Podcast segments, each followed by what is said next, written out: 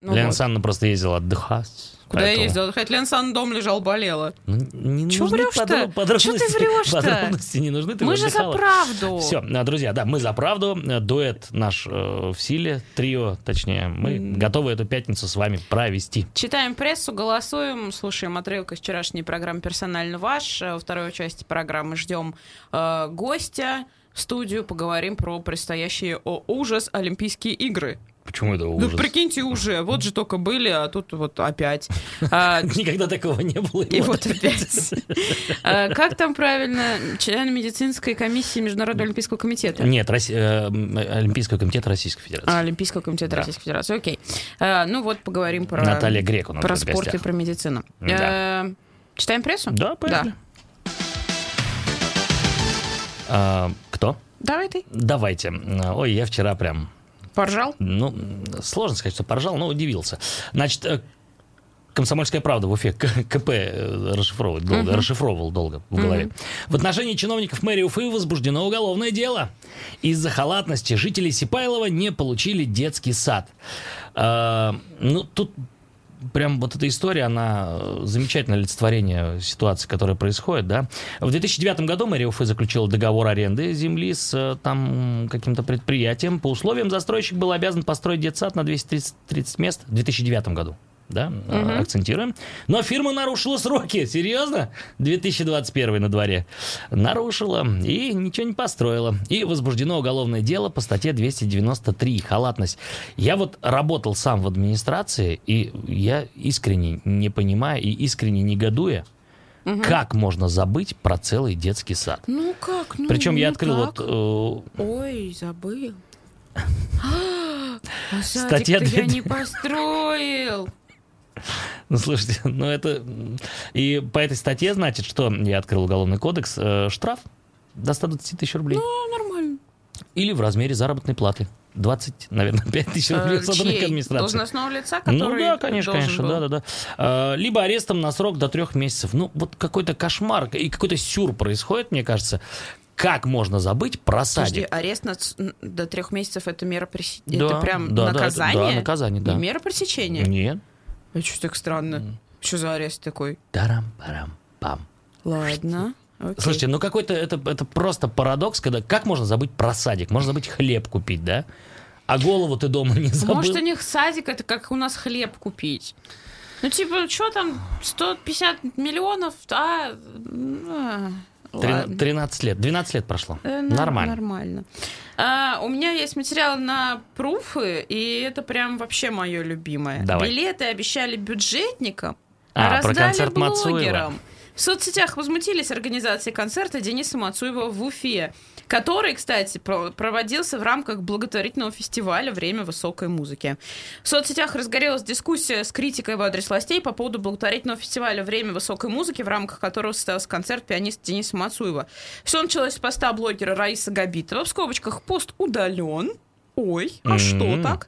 В котором он говорил, что находится на концерте и просил откликнуться друзей. В ответ же получил критику, ведь, как оказалось, концерт был благотворительным, попасть на него должны были врачи, учителя и работники культуры. Эм, Значит, что там, вот в анонсе говорилось, что билеты на фестиваль не продаются, а раздаются тем, кто не может посещать концерты ми- мировых звезд. Э, На Мгм. Мацуева были приглашены врачи, работающие в красной зоне, педагоги, работники учреждений культуры, пенсионеры, учащиеся музыкальных учреждений и студенты, говорится в анонсе мероприятия. Как выяснилось, их там вроде как и не было, зато пришли чиновники, блогеры и журналисты, те, кто смог достать бесплатные билеты. И э, вот э, пост был Эльвиры Бекметовой в Фейсбуке о том, что м, есть люди, которые пахали-пахали и в этих красных зонах, и вроде как для них это все организовывалось, но э, в итоге там их не было. Эм, такая вот классная история, слушай, прям очень мне нравится. И люди в Фейсбуке обращаются к Радио Хабирову, ну, естественно, эти посты вряд ли Ради Хабиров прочитает, а даже если кто-то из его команды прочитает, вряд ли э, это до него дойдет, что вы, мол, обещали как бы одно, а, извините, совсем другое вышло. Ну, слушайте, э, у блогеров очень тяжелая работа, друзья. Они э, так... Они же тоже бюджетники в какой-то степени. Ну вот им же- Самозаняты. Да, нет, подожди, они прям настоящие бюджетники. Из бюджета им платят за то, чтобы они хвалили, э, делали всякие классные, классные мероприятия для тусовочки, куда зовут там э, тоже таких же своих друзей, которые э, безустанно хвалят Радь Фаридовича, его команду, и, и говорят о том, как нам стало более лучше жить, друзья, но они очень устают, и им тоже очень хочется классической музыки послушать. Поэтому давайте мы их э, поймем и простим. Те, кто смотрит YouTube, конечно, получают максимальное удовольствие от этого спича, потому что глаз не отвесть от Вот. вас, А Елена. бюджетники, ну, ничего страшного. Ну, потерпят еще. Уфа Тайм. Давай. Пятница же? Да. Пятничная тема. Конечно. В Уфе определились с правилами продажи алкоголя в день города. Тара-читам. Ничего не продают. Э, Продавали, значит, э, 5 июня я заезжал в магазин, дабы я не пью уже э, практически полгода, э, безалкогольное пиво, вот, ну, захотел вкус, э, э, и вот Так. ни- нигде не продается. Все закрыто. Все закрыто, но всегда рядышком есть магазинчик, в котором все продается. Это было очень смешно, потому что тут монетка не продает, пятерочка не продает, там все в одном кусочке Дворик у меня. продает. Ну, какой-то ларечек, и, и там Просто крышечку стоит. Да, а люди такие, знаешь, они подбегают вот к обычно, где пивной Ага. магазин продался, они подбегают такие, и там дверь закрыта, и написано, мы не работаем сегодня. Они дергают, дергают, и стоит человек и говорит, ребят, Ну, тогда 10 шагов левей. А это все официально, прям открыто-открыто. Но, короче, ладно, давайте. С 2019 года мы знаем, что в дни Сабантуев э, в районах запрещают продажу спиртного. Тут очень смешно. Сейчас будет э, в Министерстве торговли и услуг зак- сухой закон действует только в границах муниципалитетов. В городах Сабантуи не Нету. проводится, Ой, как соответственно. хорошо. В городах Продолжаем. Абсолютно верно. Отметим. Ну и друзья. 12 июня, э, День города, да, э, и в этом году, видимо, можно будет, да, похоже. А, Да, будут продавать, будут продавать в Супер, Уфе. Мгм. отлично. А, Мы так радуемся, как будто сейчас прямо это после мы эфира пьем, побежим. ладно, О, Прямо в 9 утра. А, Так, две минутки у нас есть еще. В этом году чаще всего ВИЧ диагностировали жителям Башкирии старше 30 лет. Э, Новость вышла вчера на «Коммерсанте». Вчера э, руководитель э, спеццентра Башкирии Рафаэль Епаров давал пресс-конференцию в агентстве Башинформ. Вот, и у нас Даша Кучеренко туда сходила. 68% ВИЧ-инфицированных в Башкирии, узнавших о своем положительном статусе в этом году, это мужчины и женщины в возрасте 30-50 лет, сообщила Рафаэль Епаров. Если мы раньше говорили, что большинство новых выявленных случаев это молодежь от 18, то сейчас их количество сокращается. Молодежь больше осведомлена и больше думает о себе, говорит э, Епаров. Он предположил, что жители Башкирии старше 30 лет э, реже, чем молодежь, задумываются о том, что могут заразиться ВИЧ. При этом 5% жителей Башкирии, узнавших о положительном ВИЧ-статусе, сначала отказываются от лечения, но потом все-таки приходят за терапией. Ну и немножко цифр. С начала этого года в Башкирии выявили около тысячи новых случаев заболевания ВИЧ, инфицирования ВИЧ. Всего в республике на данный момент на учете 21 640 человек ВИЧ-инфицированных, э, из них 15 560 получают РВ-терапию. Э, В этом году в спеццентре ожидают рост числа новых случаев заражения из-за пандемии. Э, По словам господина Епарова, Количество случаев инфицирования в прошлом году упало на 20% из-за того, что люди были на самоизоляции и реже проходили обследование. Вот. Ну и хорошая э, новость в том, что проблем с терапией в этом году у нас, к счастью, нет. И люди получают ее. А, Коротенько еще новость. На Башинформе Давай. вышла новость о том, что аллергии на тополиный пух не существует. Почитайте, пожалуйста, внимательно. А вот э, какие причины, можете зайти и глянуть, и удивиться. Всю жизнь говорят, что аллергия на тополиный пух, но Слушай, ну тополин, тополя это просто какое-то исчадие сатаны. Мне кажется, они, ну, их, их от них надо избавляться, это невозможно. У нас э, детки, которые цветы жизни, да? Ну, Они же которые поджигают жизни. этот прекрасный... Они подожгли этот тополиный пух, и в итоге нам парк тушили кто пожарные, потому что потому что случился пожар. Слушай, это не первый случай. Э, Вчера буквально видел где-то в соцсетях э, девушки взрослые, ну там, ну судя по видеокамерам, там 25-30 лет, шли, шли, шли ночью, шли, и стало скучно. Видимо, там прям вот эта груда этого пуха Так. зажгли, и там чуть дом не загорелся. Классно. А, Заканчиваем на этом обзор прессы. И сейчас отрывок из вчерашней программы «Персонально ваш». В гостях был управляющий партнер судебного агентства «Бариста» Райдар Мулануров. А, Говорили про упразднение Конституционного суда.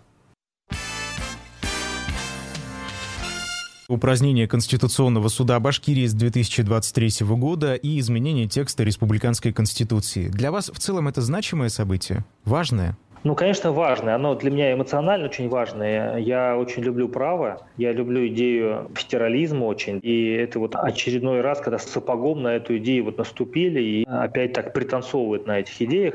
Поэтому меня, конечно, это очень задевает. Хотел бы э, поговорить о, о том, что у нас в Башкирии, к сожалению, нет своей судебной системы, и упразднение Конституционного суда – это фактически последний такой вот гвоздь, гроб идеи наличия своей судебной системы. В федеративном государстве, которое каковым себя провозглашает Российская Федерация, практически всегда субъекты, а тем более субъекты, которые признают себя государствами. Республика признается государством, как на уровне самой республики, потому что это написано в нашей Конституции, так и на федеративном уровне, на федеральном уровне, там в той же Конституции России это указано, во многих других нормативных актах это указывается. Так вот, в таких федерациях у субъекта практически всегда имеются свои органы власти, исполнительной, законодательной и органы судебной власти. Мы, будучи государством в составе Российской Федерации, мы, будучи субъектом Федерации, тоже должны иметь свои органы власти судебные, свою судебную власть. У нас ее, к сожалению, нет. Вот посмотрим на Верховный суд Республики Башкортостан. Он называется так, да, Верховный суд Республики Башкортостан. Логично было бы предположить, что это наш орган судебной власти. Но на самом деле даже в залах судов нет башкирских флагов.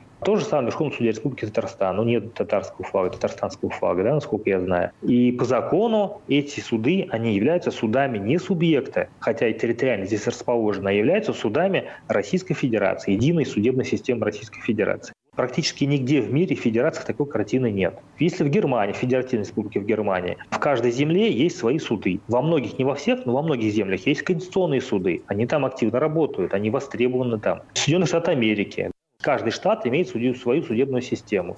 И вот вопросы, которые имеют определяющее значение для развития всего субъекта в целом, они разрешаются органами конституционного контроля. Это очень важный орган. В США нет конституционных судов, потому что там эту функцию выполняют Верховные суды штатов. Вот у них есть Верховный суд в штате, он выполняет функции и вышестоящие инстанции для местных судов, и также функцию конституционного контроля. Но он подотчетен народу штата, не подотчетен Верховному суду США, к примеру. Да? То есть это высшая инстанция судебная у себя внутри в штате. У нас таким единственным органом был Конституционный суд. А вместо него сейчас вот авторы этого законопроекта, когда они его обосновывали на федеральном уровне, да, говорили о том, что ну какая разница, остаются же Верховные суды. Ну, как я уже говорю, они не являются судами субъектов, не призваны обеспечить защиту интересов народа, проживающего здесь, и они встроены в единую вертикаль федеральных органов власти. То есть это совершенно не замещение, это не аналог американской системы. Это просто упразднение одного из последних признаков федерализма у нас в стране. Поэтому, конечно, меня такой шаг очень разочаровывает, очень огорчает.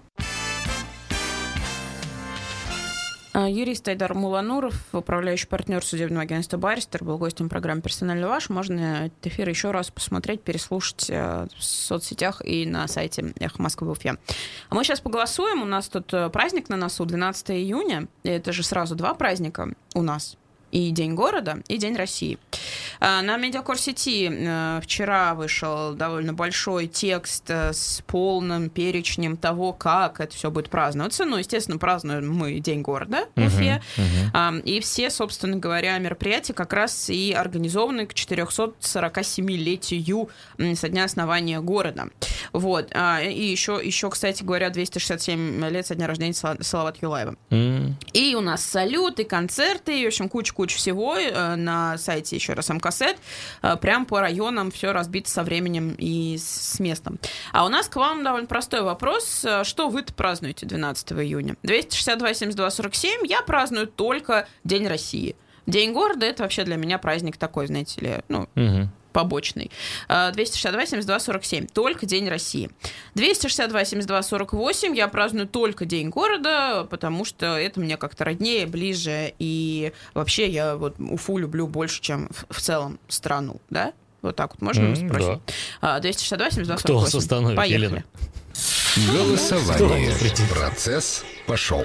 Итак, 262 72 47. Я 12 июня праздную только День России. День города это вообще для меня не праздник, а фигня какая-то, да. Мы все-таки должны глобально вот так вот мыслить, поэтому э, исключительно день, э, день России я праздную. 262 72 47. 262 72 48 я праздную только День города. Для меня это как-то важнее, ближе, роднее, что ли, да. Оно вот прям рядом здесь находится, потрогать можно. Вот. э, Поэтому это для меня как-то больше более важный праздник. Э, 262 72 48. Но у нас есть еще смс-ки. Да? Да, У да. нас есть еще чат в Ютубе, кстати говоря, Да. там тоже что-то кто-то уже пишет.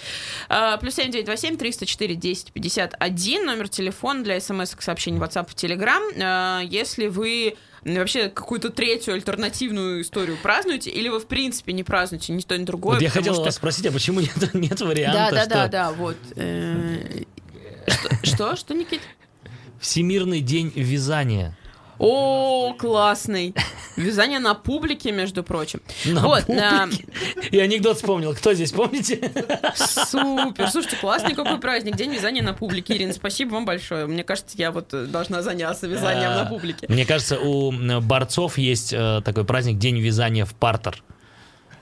Не, Лена, не парьтесь. Да, Да, это, это сложная да, шутка. Никита оценил. Все хорошо. Я думаю, борцы... Короче, если вы не празднуете, напишите нам, пожалуйста, почему, собственно, вы не празднуете. Может быть, есть у вас какие-то причины. Вот нам, кстати говоря... У силовиков есть праздник День вязания. Слушай, ну он у них не привязан.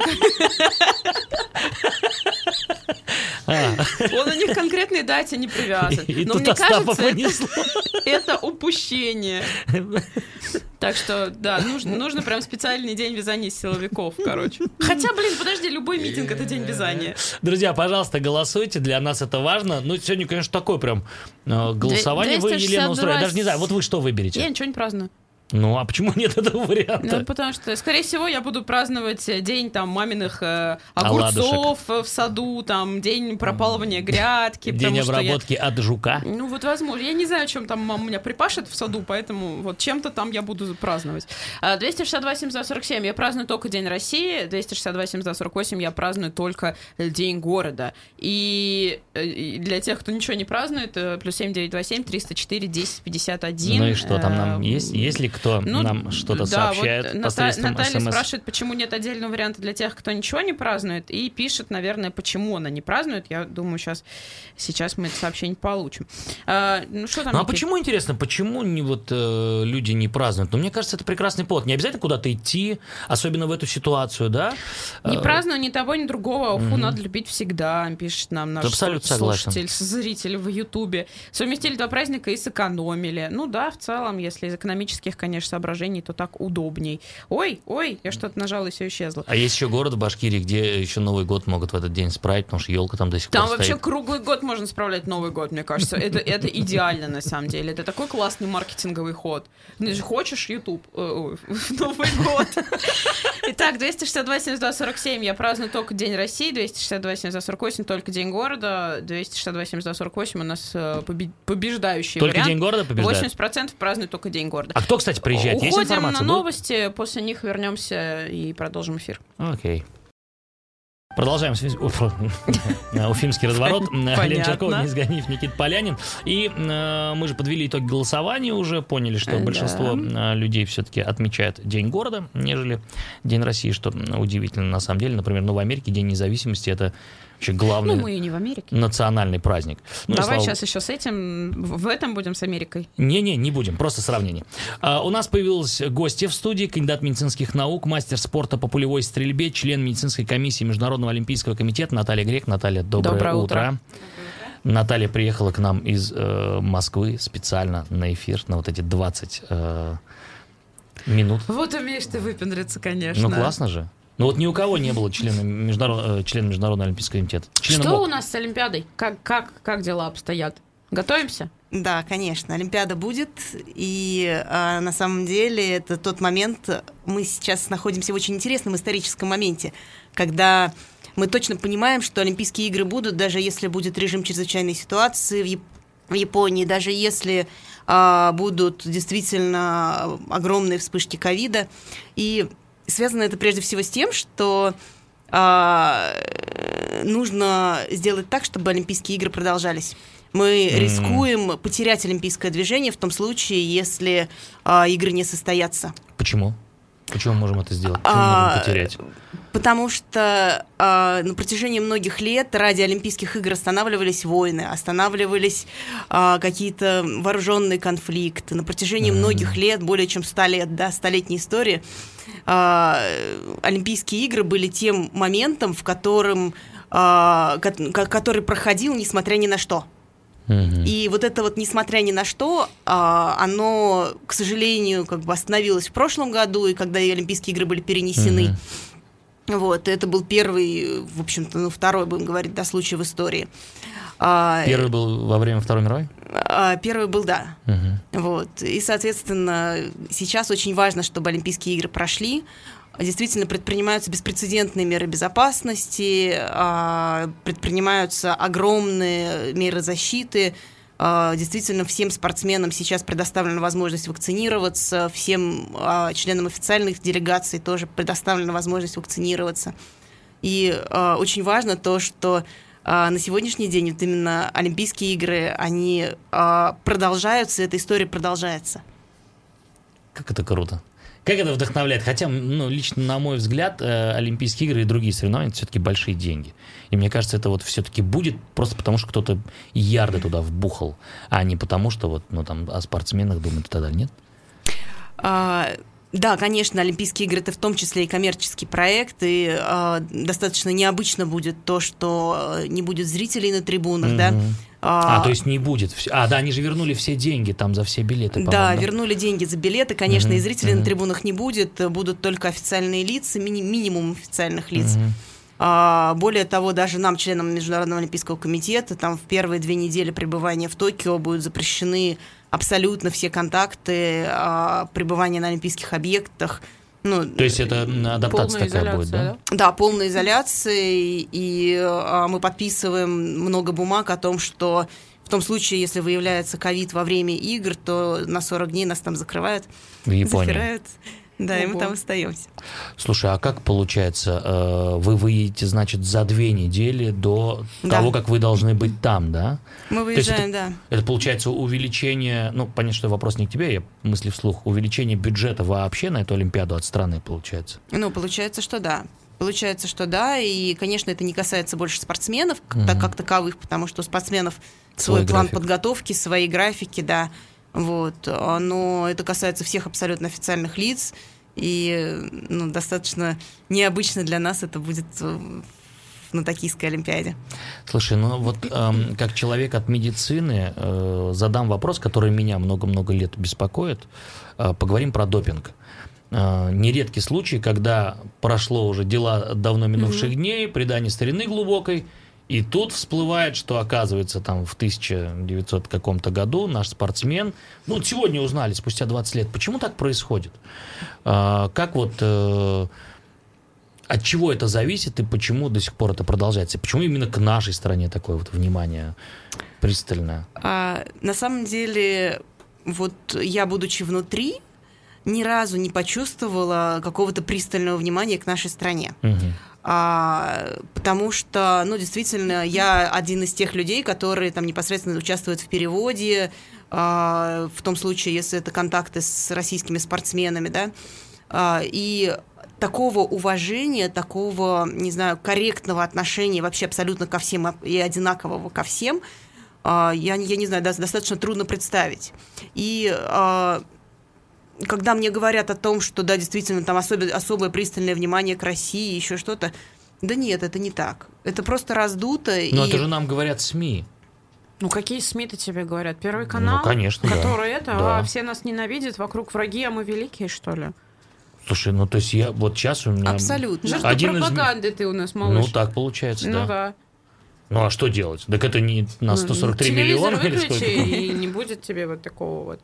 Я уверена, что в каждой стране такое происходит, просто ну, нам вряд ли говорят, что там у норвегов кого-то нашли на допинге, у, там, у немцев, и еще у кого-то, но зато только у нас всех находят, и вот об этом прям потом с первого, второго и НТВ орут, что, о, смотрите, нас, бедных, несчастных, тут эм, не любят. Не любят. А, но по еще поводу... очень, да. очень важно сказать о том, что э, очень мало дисквалификации у нас происходит внутри страны.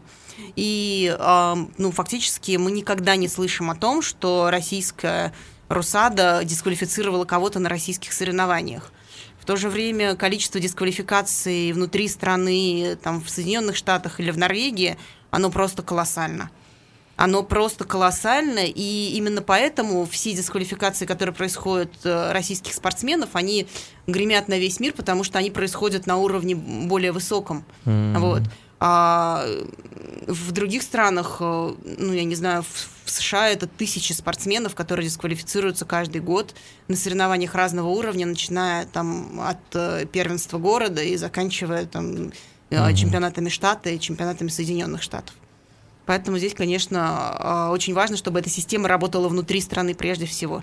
И а, это фактически то, чего сейчас от нас требует Международный Олимпийский комитет, да, чего от нас сейчас требует а, ВАДА, это наладить систему внутри страны. Угу. Вот. А, фактически я на протяжении, там, не знаю, 10 лет последних участвую в чемпионате России а, по своему виду спорта, по, по полевой стрельбе. стрельбе. Угу. Да. И я могу сказать, что меня ни разу не проверили вот участвуют э, там 400 человек, да, угу. меня ни разу не проверили все равно.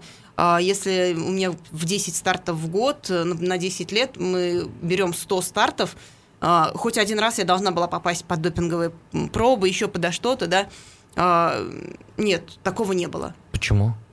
Не знаю почему. Потому что не работает система внутри страны. Ничего себе. А, то есть получается, это не то, что мы не делаем, а то, что нас просто не поймали, грубо говоря, да? Конечно. Система такая, там 400 спортсменов, ты говоришь, ну, то есть вот из 400 угу. наверняка э, таких, как ты, ну, там, условно, половина, да? То есть да. 200 проверены, 200 нет. Конечно, конечно. А потом мы удивляемся, а что это там где-то на международных чемпионатах кого-то поймали вдруг. Ну, то есть, если внутри страны не поймали, понятно, что типа, да и там, наверное, э, вот. наш русский вот. любимый ось Пронесет. А, да. Наташа, скажи, ты э, в Уфе, э, у тебя здесь родители. Да, да родители. Это, это не секрет, наверное. А следишь ли ты за нашими спортсменами? Я вчера, когда узнал, что ты к нам придешь, запросил у э, администрации республики, угу. э, у спортсменов, ну, просто по, по, по по просьбе, отправили э, заявку, то есть кандидатов в кандидаты в сборную. У нас 12 человек. Угу. Э, кандидаты в сборную. Следишь ли ты за представителями Республики Башкортостан, или ты уже все, москвичка, вот там и... Ну и то есть в целом по России? Ну, если честно, редко удается слышать. А, ну, в основном, естественно, удается слышать хорошее. Угу. А, на данный момент такого пристального слежения, честно говоря, нету. Вот. А, да и, в принципе, за российской сборной, потому что для меня Олимпийские игры – это возможность показать торжество возможностей человека.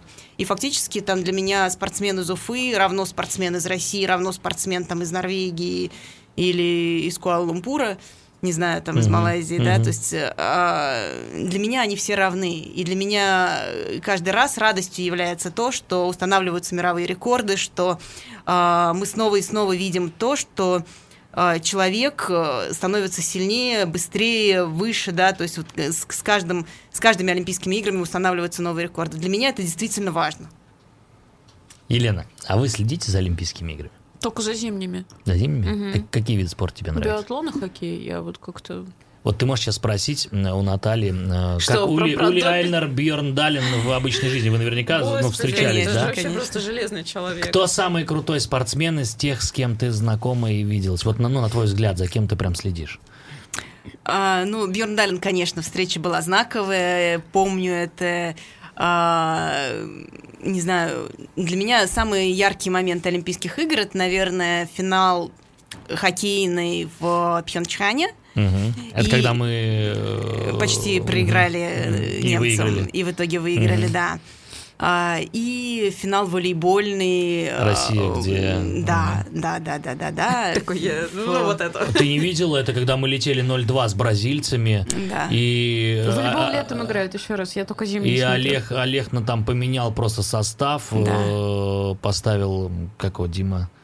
Кудрявый-то, который сделал эту игру. Ну, неважно, да. Да, да, да, да, да. Ну, что-то такое, да. Напишите нам, кто вспомнит. И, и просто с 0-2 бразильцам, королям волейбола, не mm-hmm. только футбол, на секундочку, выиграть 3-2, там Я смотрел это по телевизору, и я орал, наверное, так, что Нефтекамск на ушах тогда еще стоял. Да, да, да. И на самом деле, вот, допустим, мне там на Олимпийских играх нельзя болеть за какую-то сборную. Я Почему? стою на трибунах в своей Ну, потому что она нейтральной член э, Международного Да. Олимпийского А, комитета. типа надо соблюдать нейтралитет. Да, я Ого. стою на трибунах в нейтральной форме, и на самом деле это, это, это просто там сердце рвется, и хочется а, кричать «Россия вперед!» Слушай, я вот только сейчас понял, кстати, э, благодаря твоему уточнению, то есть, получается, ты не представитель России там, ты член Международного Олимпийского комитета, и тебе, по большому счету, ну, не должно быть предвзятости ни к одной из выступающих стран. То есть ты можешь быть прикреплена, допустим, к Куала-Лумпуру. Конечно. А с, с какими Конечно. странами ты работала? А, на самом деле я работаю в основном с русскоговорящими странами и со славянскими, да, Мгм. то есть будем говорить там Словения, Венгрия, это все мои. Мгм. Вот. Но, Но ты свободно владеешь английским, я знаю. Ну, английский, конечно, как Мгм, русский. мгм. Вот. э, а, И в основном, конечно, я работаю с русскоговорящими странами, но может быть любая оказия, и, допустим, в Корее мне попала Северная Корея, где вообще никто не говорил не то что Ой-ой. по-английски. А, Это Вы было... вообще не говорили там. Да, это было очень Там был сложно. специальный человек, который за них отвечал на вопросы. А у них, кстати, нельзя, наверное, да? Да, ну то есть там был очень сложный политический момент. э, Вот это, наверное, самый такой тонкий и узкий момент, который был там в моей практике. Вот. а, я спокойно работаю там с Украиной, и на самом деле тоже все конфликты, которые говорят о том, что вот там Украина, кра- пред- предвзятость к России, да нет такого вообще, даже близко нет на Олимпийских играх. Это действительно а, единая семья олимпийская, когда а, народ там вечерами собирается, не знаю, С баяном. Ну, и, и, и с баяном, и с чем покрепче, да, и совершенно спокойно там пьют арарат, а, закусывают украинским салом, О. там, привозят российский шоколад, э, который там действительно ценится, наверное, на вес, на вес золота. И каждый раз, когда я там перехожу границу, я думаю, господи, сейчас меня опять остановят и спросят, зачем мне эти 40 шоколадок. Но действительно, как бы вот э, а, в олимпийской семье нет национальностей, нет вот этой, э, не знаю, предвзятости какой бы то ни было, ни от Олимпийского комитета, ни от команд, ни от тренеров, ну, нет этого. А, И, ну, опять же, когда я вижу и слышу все это по телевизору, потом я думаю, господи, ну откуда берутся эти эта информация, откуда Мгм. она вот, ну, То есть это искусственно создано, ну вот ты изнутри. да, да, однозначно.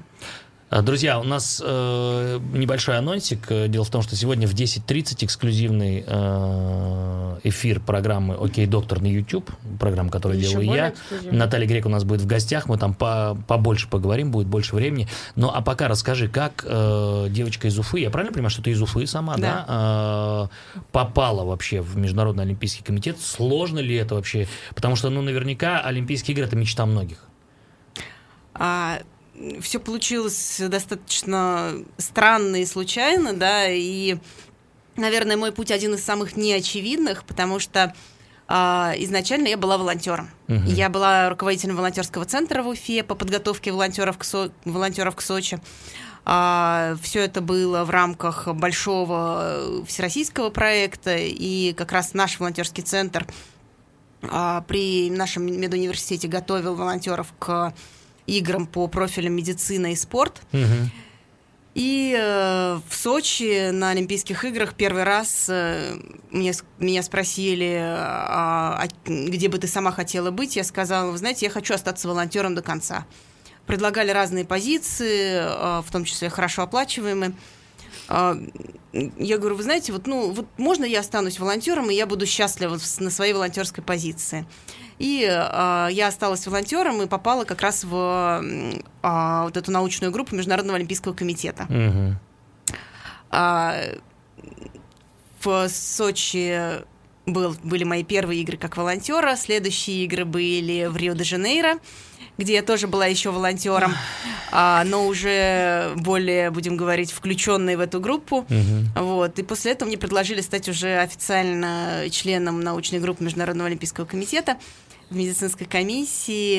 И было еще несколько игр. Конечно, А, самые замечательные игры для меня это юношеские игры, юношеские олимпийские в Аргентине. Что такое-то? Что вы с нами делаете-то с утра Ну что, ты сегодня? завидуешь? Да, конечно, Аргентину? конечно. И в Рио хочу. Наташа, а в чем з- работа заключается научной группы? Что, что вы делаете? там? А, У нас есть несколько задач. Большая часть работы идет до игр, то есть мы распределяем а, те пункты медицинской помощи, М. а, которые необходимы на объектах и в, на, в Олимпийской деревне. То есть мы а, продумываем то, как будет оказываться медицинская помощь а, спортсмену, где бы он ни был. То есть, а, будь то там ДТП в, в автобусе, да, будь Что, то... и такое бывает? А, Конечно, Ого. будь то, я не знаю, шторм, Травма на м, дистанции, а, травма допустим. на дистанции, да, будь то а, какая-то ЧП в Олимпийской деревне, да, Мгм. то есть э, было у нас такое, что в, в, а, в Пхенчхане э, приходило штормовое предупреждение и а, примерно такое, такая, такое сообщение пришло. А, В воздухе могут оказаться а, необычные объекты. Баннеры, палатки, поликлиника. И у нас действительно снесло палатку поликлиники, а, и которая просто летала над а, Олимпийской деревней. То есть эти сообщения от МЧС это вообще детский лепет, получается. Я думаю, они креативны. там. пролетит. Ну, не знаю, может, э, баннеры, палатки, поликлиники, коровы. Да. Ну, вообще, да. То есть, э, в действительности, мы планируем все то, как будет оказываться медицинская помощь, и потом непосредственно во время Олимпийских игр мы собираем всю статистику по травмам и заболеваниям, смотрим, а, где они действительно происходили, какие меры были излишни, а какие меры были, допустим, недостаточны. А, Где-то нужно было, допустим, добавить время тренировочное в в связи там, с недоразогревом, какие-то травмы происходят. Мгм, мгм. Вот, э, где-то необходимо добавить олимпийские объекты, да, то есть тренировочные рядом. А, Где-то нужна тренажерка непосредственно близко к олимпийской деревне, а не- Мгм. а не так, что до нее там 2, километра бежать. Мгм. То есть э, очень разные условия на каждых играх. То есть это больше такая аналитика а, с предвосхищением ситуации, да? Это некое прогнозирование в том Да. числе. Да, конечно. Очень круто. Вот. Ну и непосредственно после игр мы анализируем все то, что происходило, выпускаем там статьи в международных журналах, а на что необходимо ориентироваться при проведении международных спортивных соревнований, потому что, по сути, Олимпийские игры — это огромное количество чемпионатов мира, которые проходят э, в одном и том же месте э, раз в 4 года. Мгм. Вот. э, а, И, соответственно, после этого все чемпионаты мира, которые будут проводиться, они могут ориентироваться на нашу статистику, на статистику э, Олимпийских игр. Вау, Супер. очень круто. Вот э, парадокс э, в том, что сейчас в огромном в мире огромное количество же информации, да, но вот интересно и какой-то новой информации по сути сложно найти. Вот сегодня, например, я, я даже никогда об этом не задумался. А за сколько начинается подготовка к э, Олимпийским играм вот э, в вашей комиссии? За 7 лет. За 7 лет а, на сессии а, МОК определяется столица Олимпийских игр. Именно с этого момента мы начинаем работу. То есть вы уже, ну, условно, ты из Москвы, там твои коллеги из Сингапура и так далее, так далее, они, вы уже, ну, как-то путем какой-то связи вы готовите, да? Да, да, да. И у нас в медицинской комиссии действительно люди из совершенно разных а, частей света. А, нас всего 7 человек, э, соответственно... На весь мир, ты представляешь? Офигеть. Очень круто. И Ну. один из них здесь сегодня сидит. М, У нас, к сожалению, время, да, под- подходит к завершению. У нас в гостях м, Наталья Грек, член медицинской комиссии Международного олимпийского комитета. Окей, доктор на YouTube э, через э, полтора часа. Немножко. Там будет, да, тоже большой эфир, можно будет задавать вопросы. Ну, тоже спасибо вам огромное. Спасибо. Очень интересно. Жалко, Спасибо. конечно, что времени мало, но я Да. думаю, что ты добьешь то, что мы не успели. Спасибо. А, поговорим. Друзья, хорошей пятницы с наступающими праздниками. Увидимся, услышимся через неделю. Пока-пока. Пока.